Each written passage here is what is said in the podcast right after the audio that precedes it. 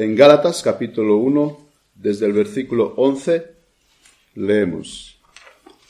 Mas os hago saber, hermanos, que el Evangelio anunciado por mí no es según hombre, pues yo ni lo recibí ni lo aprendí de hombre alguno, sino por revelación de Jesucristo.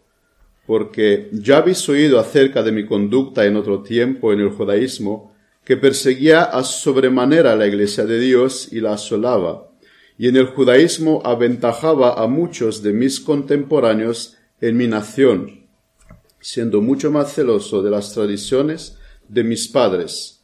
Pero cuando agradó a Dios, que me apartó desde el vientre de mi madre y me llamó por su gracia, revelar a su Hijo en mí para que yo, la para que yo le predicase entre los gentiles, no consulté enseguida con carne y sangre, ni subí a Jerusalén a los que eran apóstoles antes que yo, sino que fue a Rabia y volví de nuevo a Damasco. Después, pasados tres años, subí a Jerusalén para ver a Pedro y permanecí con él quince días. Pero no vi a ninguno otro de los apóstoles, sino a Jacobo, el hermano del Señor.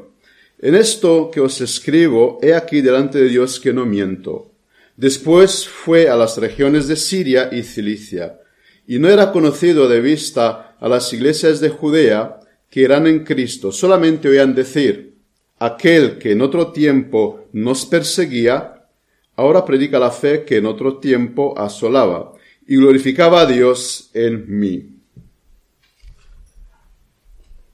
Pablo está escribiendo una carta a una, iglesia o algunas iglesias que se encontraba en, Galatia, una parte de Asia, y el propósito de esta carta es, es bastante, bastante interesante porque es una carta, digamos, un poquito, un poquito diferente. ¿Qué es lo que pasaba en estas iglesias? Pues han abrazado la fe cristiana, la fe en Jesucristo, y creían en el Evangelio. Pero vinieron algunos judíos de Judea y decían, está bien que habéis abrazado la fe, que sí, que los gentiles también eh, tienen participe al reino de Dios junto, junto con los judíos. Está bien que creéis en Dios, pero hay algo más. Tenéis que también guardar la ley mosaica y, y tenéis que circuncidaros porque así lo establece la ley mosaica. Y, Pablo toma conocimiento de este, de este asunto, de estas cosas, y se pone a escribir esta carta. Eh, porque, porque sabemos, y Pablo lo sabía claramente, porque la salvación es solamente por fe. Y, más adelante él también viene a decir que Abraham fue salvo también por la, eh, Abraham fue salvo también por la fe. Y, y, todos los demás se salvaron por la fe y no por la ley. Y luego él sigue dando eh, argumentos apoyando esta, esta, esta gran verdad, que la salvación es solamente por la fe. Y, Pablo está bastante indignado con este asunto porque, porque podemos observar cuando él empieza esta carta. Si miramos las otras cartas que Pablo escribe a otras, a, otras iglesias, por ejemplo en los Corintios, Efesios, Filipenses, él empieza la carta eh, hablando hablando de una manera bastante calurosa con los hermanos. Eh, les da un saludo y, por ejemplo, en Corintios, esta iglesia que había tanto pecado ahí dentro, pero les llama los santificados que están en Cristo. Gracias doy a Dios por vosotros. Os ruego, hermanos. Una, unas, unas, unas, eh, se, se dirige con cariño a estas iglesias. A los efesios les dice santos fieles en Cristo. A los filipenses doy gracias a Dios por vosotros, os amo con entrañable amor. A los colasenses, santos fieles hermanos. En tesalonicenses les dice, acordándonos de la obra de vuestra fe, imitadores de nosotros, un ejemplo a todos de Macedonia y Acaya. Tenemos que dar gracias por una fe creciente, pero en Gálatas no hay nada de todo esto. Un saludo brevemente y directamente Pablo viene a decirles, a decirles a, estos Gálatas, ¿qué ha pasado ahí? ¿Qué, es lo que está pasando? Eh, eh, Pablo está tan indignado con una eh, falsa, falsa, un falso evangelio en cuanto se ven en la necesidad de escribir esta carta y, les escribe a los Gálatas. Y, dices, me temo que he trabajado en vano. Palabras tan fuertes, eh, oh Gálatas insensatos, para darnos cuenta lo importante, hermanos, que es tener un evangelio verdadero y no añadirle algo más a, lo que es la salvación. Y por eso hemos empezado el mes pasado a hablar de eh, de la teología de la, de la salvación. ¿Qué es la salvación? ¿Qué es la conversión? ¿Qué implica un, qué implica un hombre salvo, un hombre creyente, un hombre cristiano?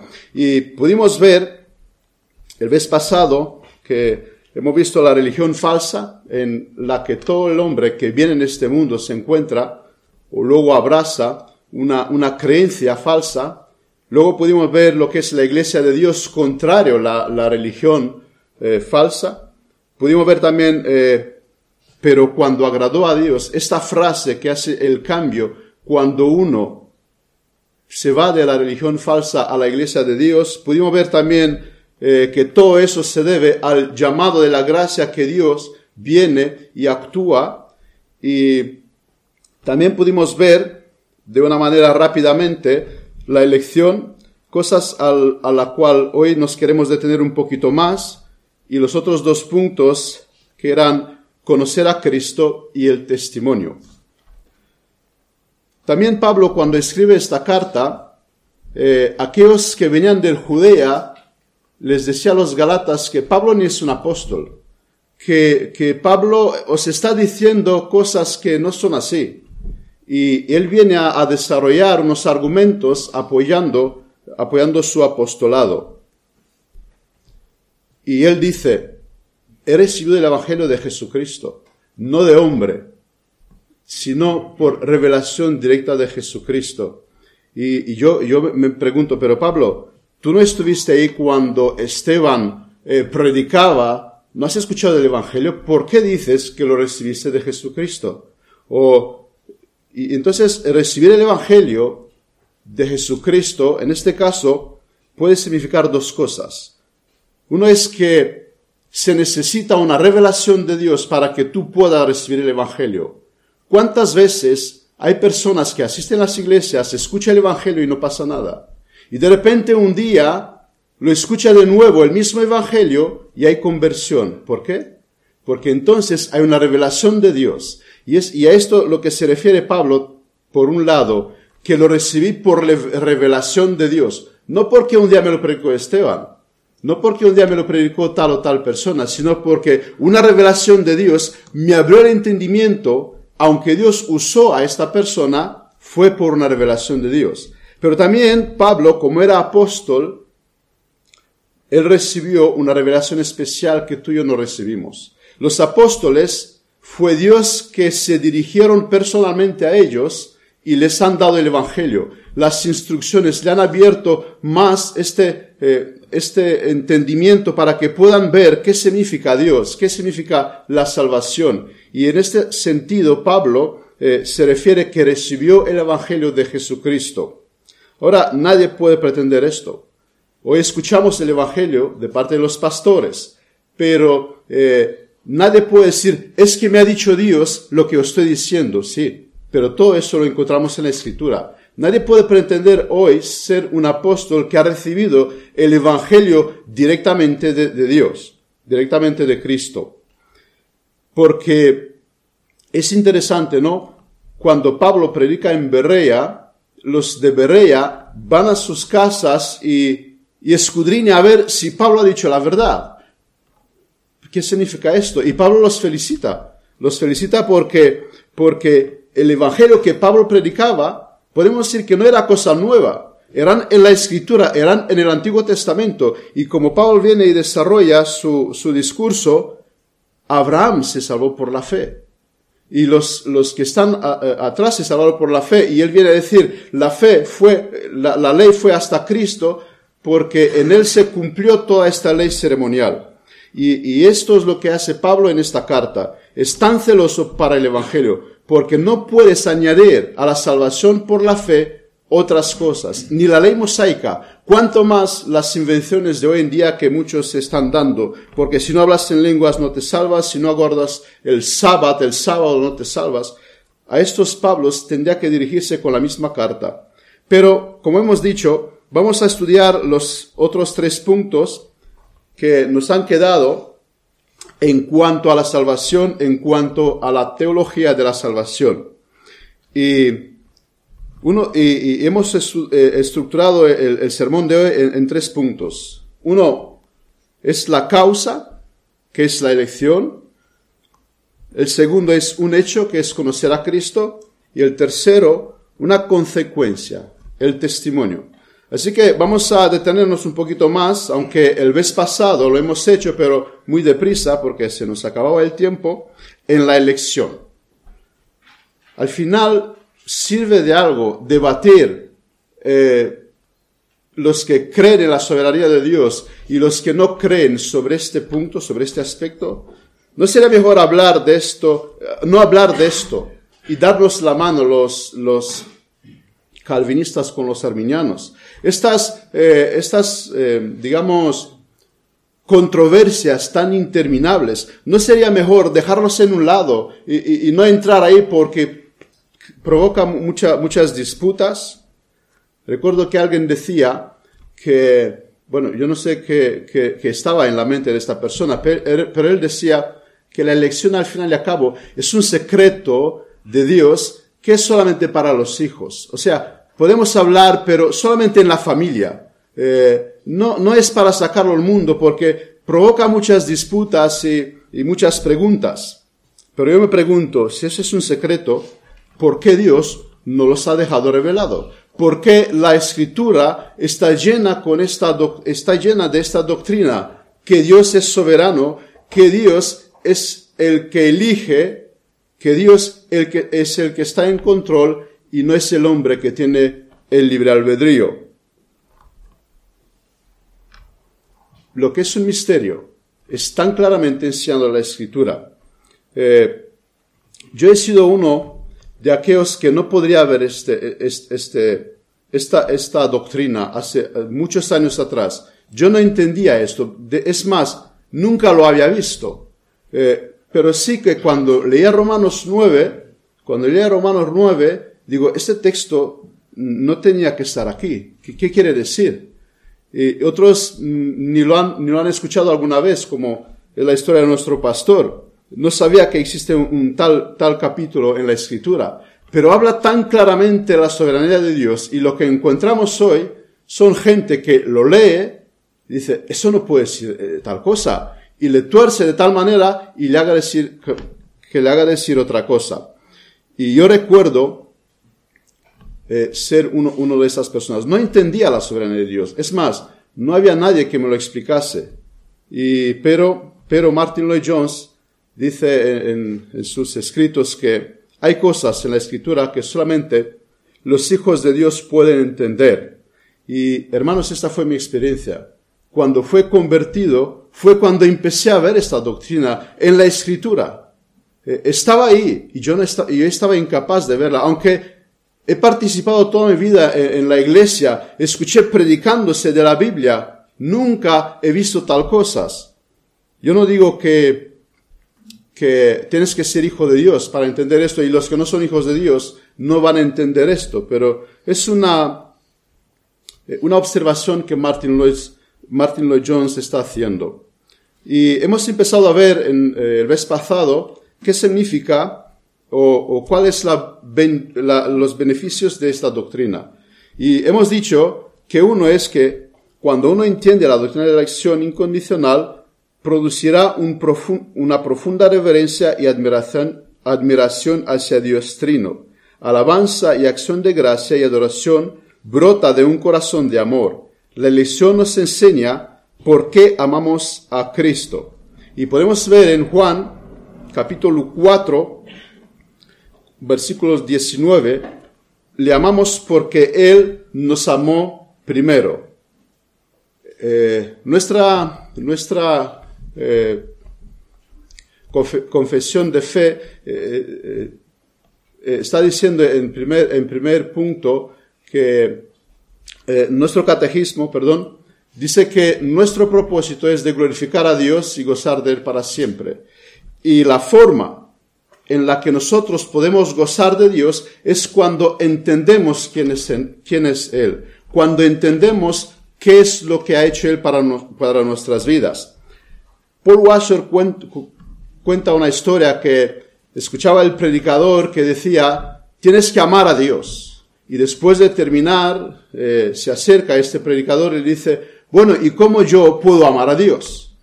El predicador un poquito confuso, eh, no sabía qué responder y, lo dejó ahí con la pregunta al aire.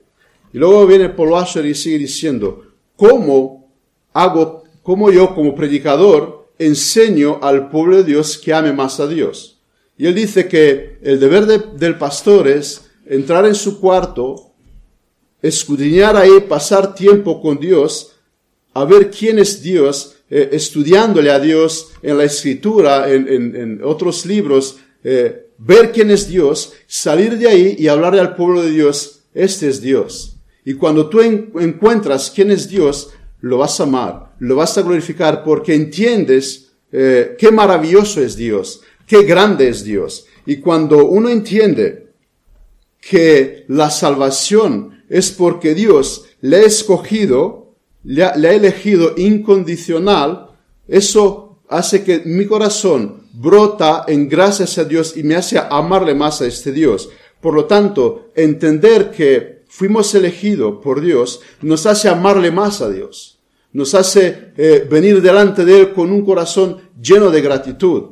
Ese es un, beneficio, de esta, de esta doctrina. En segundo lugar, hemos dicho que la elección nos humilla y que un calvinista orgulloso es una contradicción. Pablo nos dice, ¿qué has recibido? ¿Qué tienes y no es tuyo? Hermanos, Dios nos da muchas cosas, pero sobre todo la salvación es un regalo de parte de Dios. La salvación es que Dios nos ha dado esta gracia, nos ha llamado, nos ha salvado y, esto nos hace sentirnos humillados delante de Él, porque eh, una virtud cristiana también es la humillación. ¿Y, y cómo poder ser humildes cuando entendemos que fuimos salvados por la misericordia de Dios? que, somos eh, salvos porque Dios tuvo misericordia de nosotros. Podríamos, podríamos haber sido vasos de ira, pero somos objetos de la misericordia. Y esto, este pensamiento eh, doblará nuestra rodilla delante de Dios en gratitud, en, en, agradecimiento. No da lugar para darnos puños en el pecho. Muchas veces perdemos de vista, este aspecto y desconsideramos a los demás. Hermanos, entiende una cosa, los demás no, no puedes desconsiderarle porque es verdad, ellos no quieren venir a Dios, ellos no quieren arrepentirse de sus pecados, pero también es verdad, ellos no vienen porque todavía no sabemos si son o no son elegidos. Aunque el hombre tiene el deber de venir a Dios, aunque el hombre tiene la responsabilidad de venir a Dios, también nadie viene si no es atraído por el Padre, nos dice Jesucristo. Eh, por lo tanto, tenemos que predicar el Evangelio, pero ten en cuenta, eh, tú no has hecho algo que ellos no lo han hecho. Aunque es verdad que te has arrepentido, has creído en el Evangelio, pero eso fue porque Dios sobró en ti que lo hagas. Con lo cual, no, no desprecias a aquel que no, que, que no es creyente, pero también no lo justificas. Eh, no le digas, bueno hermano, tú no eres salvo porque Dios no te escogió. No, no, nada de esto. Pero tampoco podemos despreciar. Tú no has hecho lo que yo he hecho, por lo tanto yo soy algo porque yo he hecho algo y tú no. Eh, con lo cual tenemos que ser humildes cuando entendemos la, doctrina de la, de la elección. Tampoco enorgullecernos. En el tercer lugar hemos dicho que eh, esta doctrina nos da seguridad. En Romanos 8 encontramos lo que llamamos una cadena de oro. Pablo viene a desarrollar ahí eh, una cadena y, dice, aquellos que lo, escogió, lo santificó, lo justificó y quién nos separará del amor de Cristo. Eh, Pablo viene a poner eh, eh, eh, delante de, los que están en Roma y delante de nosotros esta cadena que nos da tanta seguridad. Si Dios nos amó cuando éramos pecadores, si Dios nos salvó cuando nosotros le odiábamos a Él, ¿cuánto más ahora cuando somos sus hijos? ¿Cuánto más ahora cuando hemos creído en Cristo, hemos eh, recibido una nueva naturaleza? Cuando entiendes estas cosas, que todo esto pertenece a una cadena de parte de Dios, te vas a sentir seguro. Dios nos ha predestinado, llamado y justificado, y sabemos que también nos glorificará. Sabemos que, que eso no parará aquí, que, que, no vamos a llegar al infierno cuando Dios empezó una obra en nosotros. Porque Pablo dice en, en otro lugar, soy, eh, soy convencido que aquel que empezó en vosotros esta buena obra la perfeccionará hasta el fin. Dios no es como el hombre. Nosotros empezamos a hacer cosas y, luego fracasamos. Pasamos al plan B. Pero Dios no es así. Él empezó en, en lavarnos, en cambiar nuestro corazón, en transformarnos, como hemos escuchado eh, el texto adicional, por amor a mi nombre. Y Él va a terminar esta obra. Y esto nos va a dar mucha, mucha seguridad. Entendemos que hay un plan y, un Dios soberano y entonces no tenemos de qué temer. Y esto es, eh, eso es el mensaje del libro de Apocalipsis. Vemos un Dios en control de todo esto y eso nos da ánimo y eso nos da esperanza. Esto es uno de los beneficios de la doctrina de la elección. El cuarto lugar, cuando entendemos esta doctrina, nos santifica. En Juan 3, con 2 y 3, leemos, Amados, ahora somos hijos de Dios y aún no se ha manifestado lo que hemos de ser pero sabemos que cuando Él se manifieste seremos semejantes a Él porque le veremos tal como Él es. Y todo aquel que tiene esta esperanza en Él se purifica a sí mismo, así como Él es puro. Fuimos llamados a ser un pueblo santo y, y somos criticados, los calvinistas, que bueno, si tú crees en esto, entonces tienes una licencia para pecar. Tú puedes pecar, puedes hacer lo que tú quieras, porque ya eres salvo. Y todas estas cosas son unas invenciones humanas, porque no hay, nada de todo esto en la escritura. Es más, lo contrario, dice Juan aquí. Y todo aquel que tiene, tiene esta esperanza en él, se purifica a sí mismo. Si han habido una época en la historia donde se ha respirado más santidad, más eh, reverencia a Dios, más acercamiento a Dios, fue la época de la reforma. Pero lo que muchos no saben es que en esta época se predicaba esta doctrina. No, hay, no han habido gente más, más cerca de Dios como Jonathan Edward, como eh, Whitfield, como Bunyan, como Spurgeon y como los puritanos. Pero esta gente que son tan admirables de nosotros hoy en día, esta gente creían en la doctrina de la elección. Ellos creían en la soberanía de Dios, con lo cual la acusación que se nos hace es, totalmente eh, contraria a lo que podemos ver. Y como bien, como bien decía Juan. Y otra, y otra, y otra cosa. Imagínate que, que tú eres un esclavo y tienes un dueño, un dueño que, eh, que te va a vender, que te va a vender. Eh, y, hay una historia eh, en este, yo no sé si es verdad o, es, o es una historia inventada. Dice que había un, un vendedor de esclavos y un día que tenía que vender un esclavo y viene un comprador y, y, y, habla con este esclavo y dice, yo no te voy a servir, yo no voy a hacer lo que tú quieras, yo, yo no, no, no hago nada, está, está rebelde contra la esclavitud. Pero a pesar de esto, este hombre paga un gran precio por este esclavo y después de que, que lo compra, le dice, te doy la libertad, eres libre que haga lo que tú quieras. Y cuenta la historia que este hombre escogió servirle a este hombre toda su vida por haberle dado la libertad. Podría irse, pero cuando ha visto el amor que este, eh, esta generosidad que este eh, comprador tenía para él, escogió servirle servirle a este hombre. Por lo tanto, en nosotros producirá el mismo efecto. Dios nos ha salvado. ¿Qué vamos a hacer ahora con Él? Él podría habernos dado lo que merecíamos, una eternidad en el infierno, pero Él, por su misericordia, nos salvó.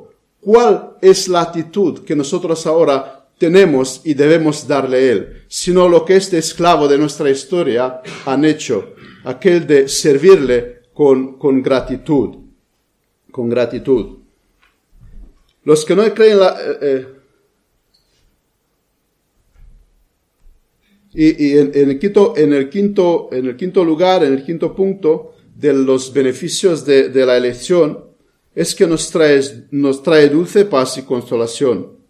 Cuando las ovejas de Dios se dan cuenta que la salvación está en la mano del buen pastor y en nadie más, ni en él mismos, esto hará que rebosa con un, nuestro corazón hará que rebosa de una paz gloriosa.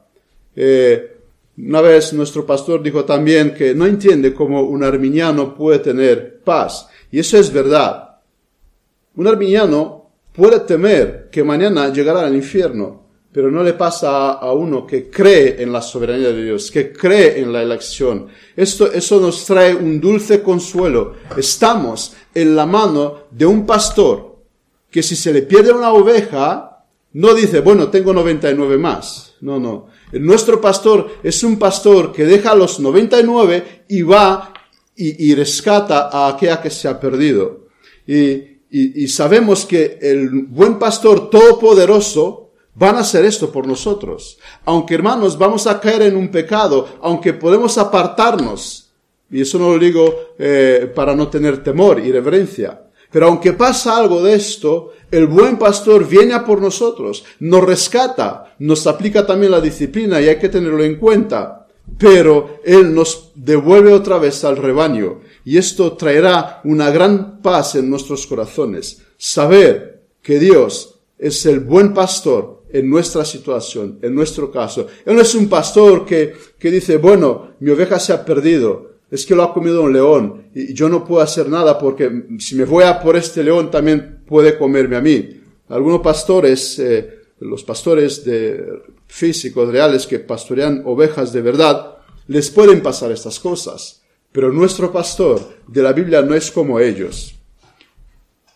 En cuanto al sexto punto de, de, el segundo de este sermón, digamos, pero el sexto que veníamos a desarrollar del mes pasado, nos habla que en el texto, y Pablo dice que cuando Dios reveló en mí a su Hijo Jesucristo, conocer a Cristo.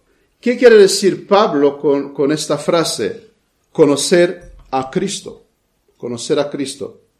Si haremos un sondeo por la calle y preguntaríamos a la gente si conocen a Cristo, muchos te dirán que sí. No te digo si te pones en, una puerta de una iglesia y, preguntas a la gente que sale, ¿tú conoces a Cristo? Te dirán que sí, claro que sí. Y Pablo también lo conocía en esta forma. Pero no a esto es lo que se refiere el texto. En Juan 17,3 nos dice que la vida eterna es conocer a Cristo, a Dios y a único Hijo Jesucristo. Y en Corintios 5 leemos, y aun así, si a Cristo conocimos según la carne, ya no lo conocemos así. Pablo menciona así dos tipos de conocer a Cristo. Uno que es según la carne y otro que es lo que experimentan aquellos que reciben la salvación. El primer conocimiento que muchos lo tienen hoy y lo pueden tener es un conocimiento intelectual. Algunos aceptan que Cristo eh, fue histórico hasta los ateos, cristianos que es hijo de Dios, sí, Cristo es el hijo de Dios, Mesías encarnado, eh, creemos en Él, pueden afirmar, pero Cristo dice, muchos vendrán aquel día y dirán, Señor, Señor, en Mateo 7, ¿no hemos profetizado en tu nombre? ¿No hemos sacado demonios en tu nombre? Podríamos decir, estas personas conocían a Cristo. Y Cristo les dice, nunca os he conocido. ¿Qué quiere decir esto? Bueno, para, para entender un poquito mejor, Os voy a poner un ejemplo. Yo puedo decir que conozco al, al rey de España, al Felipe. Y todos de aquí lo conocemos, ¿verdad? Pero preguntemos a rey Felipe si él nos conoce a nosotros. No, Él no nos conoce a nosotros. Y, lo mismo se trata eh, eh, eh, cuando uno conoce a Cristo, pero no según la carne. Ahora, si yo soy el hermano de Felipe, me encuentro con él, tengo su número, nos relacionamos, comemos juntos, él puede decir que me conoce a mí porque tenemos una relación uno con otro. Lo mismo pasa en el conocer a Cristo. Cuando llegas a conocer a Cristo, es cuando tú de una manera personal entras en una relación con Cristo. Y es a esto a, que se refiere Pablo. hermanos, eh, recuerdo mi tiempo, cuando, cuando, cuando en mi caso yo realmente conocí a Cristo, no necesité ningún argumento más para la existencia de Dios. Es que lo he visto, es que lo he conocido. Claro, no puedo decir como, como Tomás, eh, y, como, como Pablo le he visto con estos ojos, pero de otra forma yo puedo decir como ellos, Dios es real, Cristo es real. En la conversión, eh, Dios revela en ti a Jesucristo y tú entiendes quién es Él, lo conoces de una manera personal. Hasta entonces, eh, yo necesitaba milagros. Yo necesitaba ver que Dios es real, que, que, se, que ocurran milagros, que, que pueda decir si es verdad lo que enseña la Biblia. Pero desde cuando conocí a Cristo, ya no necesito estos milagros. Es más, no me interesa escuchar estos milagros, porque el más grande milagro que ocurrió en mi vida es cuando llegas a conocer a Cristo. Y, les digo a los ateos, mira, aunque todos los ateos se junten eh, contra mí con sus argumentos, es que, es que yo le he visto a Cristo, Él es real. Es como, como decir, eh, como alguien trata de decirme, eh, pero tú no conoces a Biorel, eh, Yo, ¿cómo que no lo conozco? Eh, pero él no existe, él no es real. ¿Os das cuenta lo absurdo que es para uno que llega a conocer a Cristo eh, los argumentos de los ateos? Son solo argumentos, pero, pero los que llegan, a conocer a Cristo no necesitan otro, argumento más. Dios es real. ¿Y, ¿Y qué significa más conocer a Cristo? Es una revelación de Dios. Conocer a Cristo es cuando empiezas a entender y a ver el Antiguo Testamento que apunta hacia aquel que murió en la cruz. Es cuando empiezas a entender las escrituras. Hasta entonces Pablo no las entendía. Hasta entonces Pablo no era capaz de ver, de ver a, a Mesías, a que Cristo era el Mesías. Eh, él leía el Antiguo Testamento pero no podía relacionarlas con el Cristo. Bueno, cuando él conoció a Cristo, todo eso desapareció. Es cuando empiezas a ver, a entender las escrituras. Es cuando Dios te abre los ojos, te destapan los oídos para ver y entender la revelación suya dejada escrita en su palabra.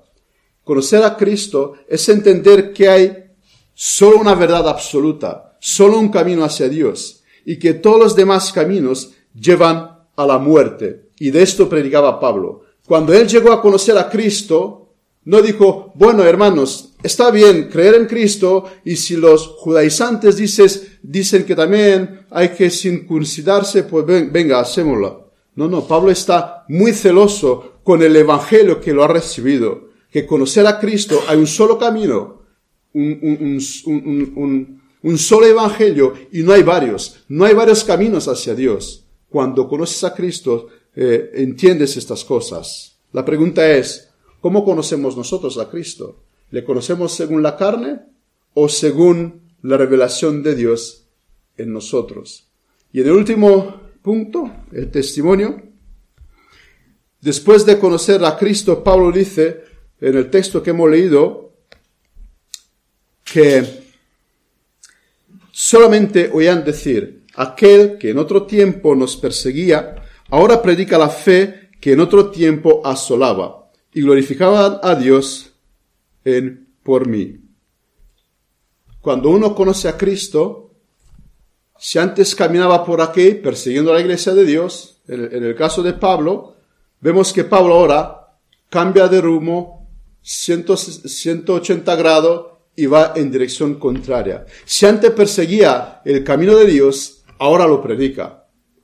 Eh, también voy a tomar el ejemplo que también nuestro hermano Paul Washer nos lo da. Él dice que, imagino, imaginaos que hoy yo hubiera llegado un poco tarde y el pastor me hubiera dicho, Valentín, pero hoy tienes que predicar, ¿qué te ha pasado? Y, yo hubiera dicho, bueno, pues viniendo para acá, eh, me detení un momento porque no iba lo, lo, lo, lo tuve que arreglarle y mientras le arreglaba, vino un camión y, me atropelló y me llevó 20 metros y, y, tuve que levantarme y limpiarme un poco y por eso llegué tarde. Bueno, pues habrá dos conclusiones. Una, que estoy, estoy un poco, me ha pasado algo, estoy loco.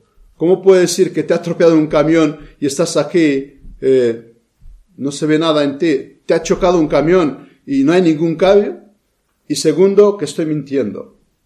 Y Paul Washer dice, si un camión cuando te choca eh, hace tan cambio en ti, cuanto más cuando tú te encuentras con el Dios creador, con el Dios del cielo y de la tierra.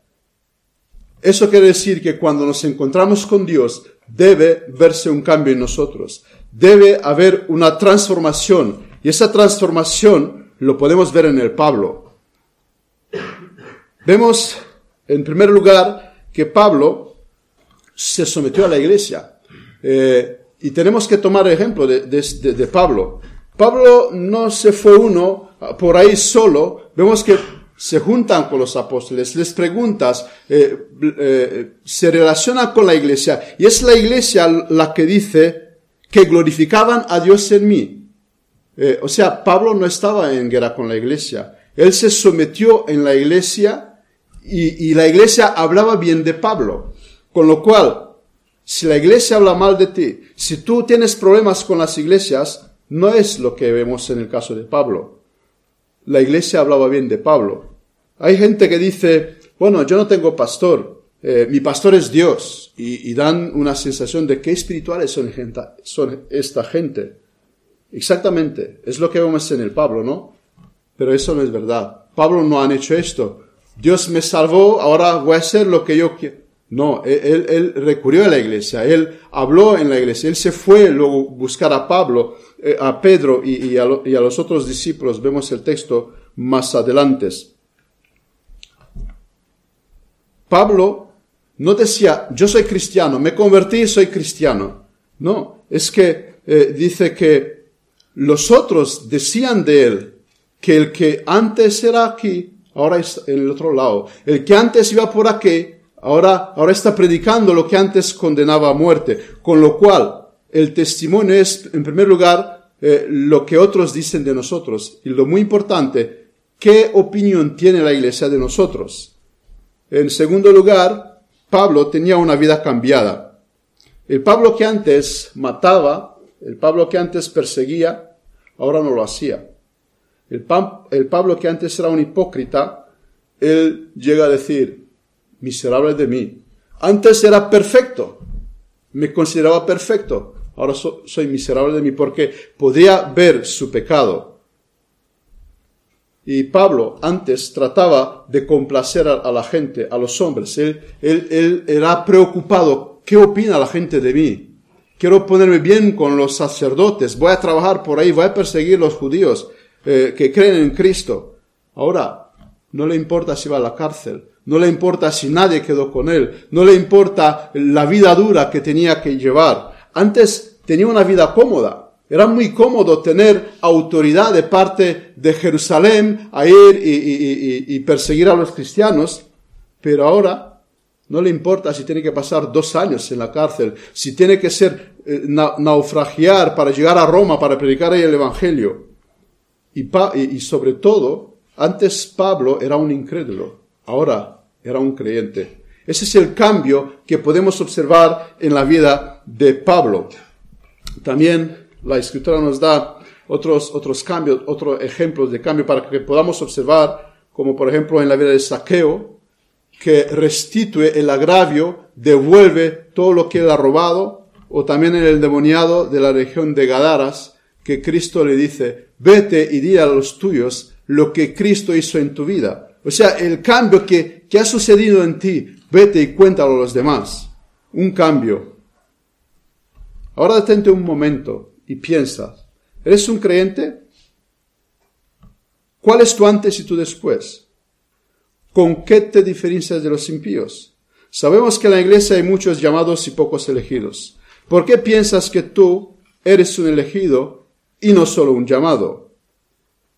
¿Te incomoda estas preguntas y no sabes qué responder?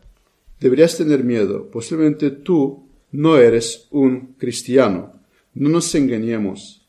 Abrazar la religión cristiana, incluso la evangélica reformada, no necesariamente convierte a alguien en un creyente. Mira a Nicodem, mira a Judas. Parecían cristianos, pero no lo eran. No puedes decir que eres cristiano cuando solamente tú lo ves. Una vez le preguntaron a Whitfield, ¿qué piensas de aquel hombre? ¿Es un cristiano? Y él contestó, pues no sé, todavía no he hablado con su esposa. O sea, no te voy a preguntar a ti si eres cristiano, voy a hablar con tu esposo, voy a hablar con tu esposa, con tus hijos, con tus padres. ¿Qué ven ellos en ti? ¿Ven como en aquel Pablo que la iglesia glorificaban a Dios por su vida? Aquellos que están a tu alrededor son aquellos que pueden dar testimonio de ti. Eh, en, en, en, en segundo lugar, Pablo tiene un mensaje que proclamar. Pablo empezó a proclamar el Evangelio. Bueno, él fue escogido a, a predicar un mensaje y fue un, un, apóstol.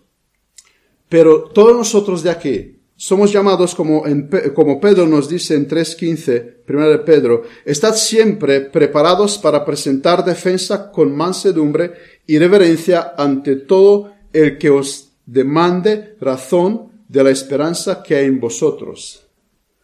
Yo no digo que todos vamos a ser llamados a ser como Pablo, a ser misioneros, pero sí que todos tenemos que dar un mensaje ahí donde Dios nos ha puesto. Y como siempre el pastor nos recuerda, empezando en nuestras casas, empezando con nuestros niños. Y un, un, un, pensamiento más con que termino. En cuanto a todo esto, hermanos, hemos sido adoptados en la familia de Dios. Y alguien decía que los hijos pueden alguna vez ser un accidente y los padres no lo deseaban. Pero eso no pasa en el caso de Dios. Porque en, en el caso de Dios es una adopción. Cuando alguien adopta a un niño es porque quiere este niño, porque porque eh, se propone que este, este niño sea sus hijos. Y no es un accidente y no es una equivocación, nada de todo eso. Es porque fuimos amados. Dios nos adoptó en su familia. Él nos trasladó siendo padre Satanás en su familia y sabemos que no es un accidente. Sabemos que, que fuimos eh, amados y, Él nos amó. En conclusión, como hemos dicho antes, ¿Eres solo un llamado o también un elegido? ¿Conoces a Cristo según la carne? Porque los padres te han hablado de Él, porque eh, la sociedad, las iglesias te hablan de Él. ¿O conoces a Dios porque lo ves en la Escritura, por, por una revelación de parte de Dios? ¿Cómo te ve la iglesia? ¿Cómo te ve el pastor? Es muy importante. Vemos en, la historia de Pablo. Y quizá estás harto de escuchar tantos, tantas exhortaciones y, no te sientes bien aquí y, dices el domingo tras domingo las mismas cosas, eh, yo, yo voy a salir de aquí. Si yo hubiera sido un incrédulo, te digo lo que haría. Empezar a clamar a Dios, que tenga misericordia de mí, que, que me ayuda a, a poder, eh, que me ayuda a poder ver que aquí se predica la palabra, que yo necesito estar aquí, aunque soy un inconverso, aunque eso me incomoda, Dios, no me voy de aquí hasta que tú no me salves, hasta que tú no me cambies. Quiero conocerte a ti, estoy harto de, ser, religio de, de ser un religioso, eh, conocer a Cristo de una manera eh, según la carne. Quiero conocerte personalmente a ti. Es lo que yo haría. Pero claro, no sé si hubiera estado capaz de hacerlo antes de conocer a Cristo. reconocer que eres un inconverso, es muy duro. Eh, no quieres hacerlo. Recuerdo en mi caso, Eh, ¿Te da vergüenza? No, no, yo soy creyente porque voy a la iglesia, porque incluso me bauticé, voy a la iglesia. Yo soy creyente. Es muy duro reconocer que no eres creyente, pero ¿qué pasará si esta noche se te pedirá tu alma? ¿Qué dirá Cristo de ti? Aparta de mí, hacedor de maldad. O dirá, bien, siervo fiel, ven y descansa de tus obras. Que Dios nos ayude a reflexionar en nuestras vidas, a preguntarnos, ¿cómo conozco a Cristo? Eh, ¿Puedo dar testimonio que Él ha transformado mi vida? ¿Puedo dar testimonio que Él ha cambiado mi vida? Que Dios nos guíe en esto y vamos a terminar en oración.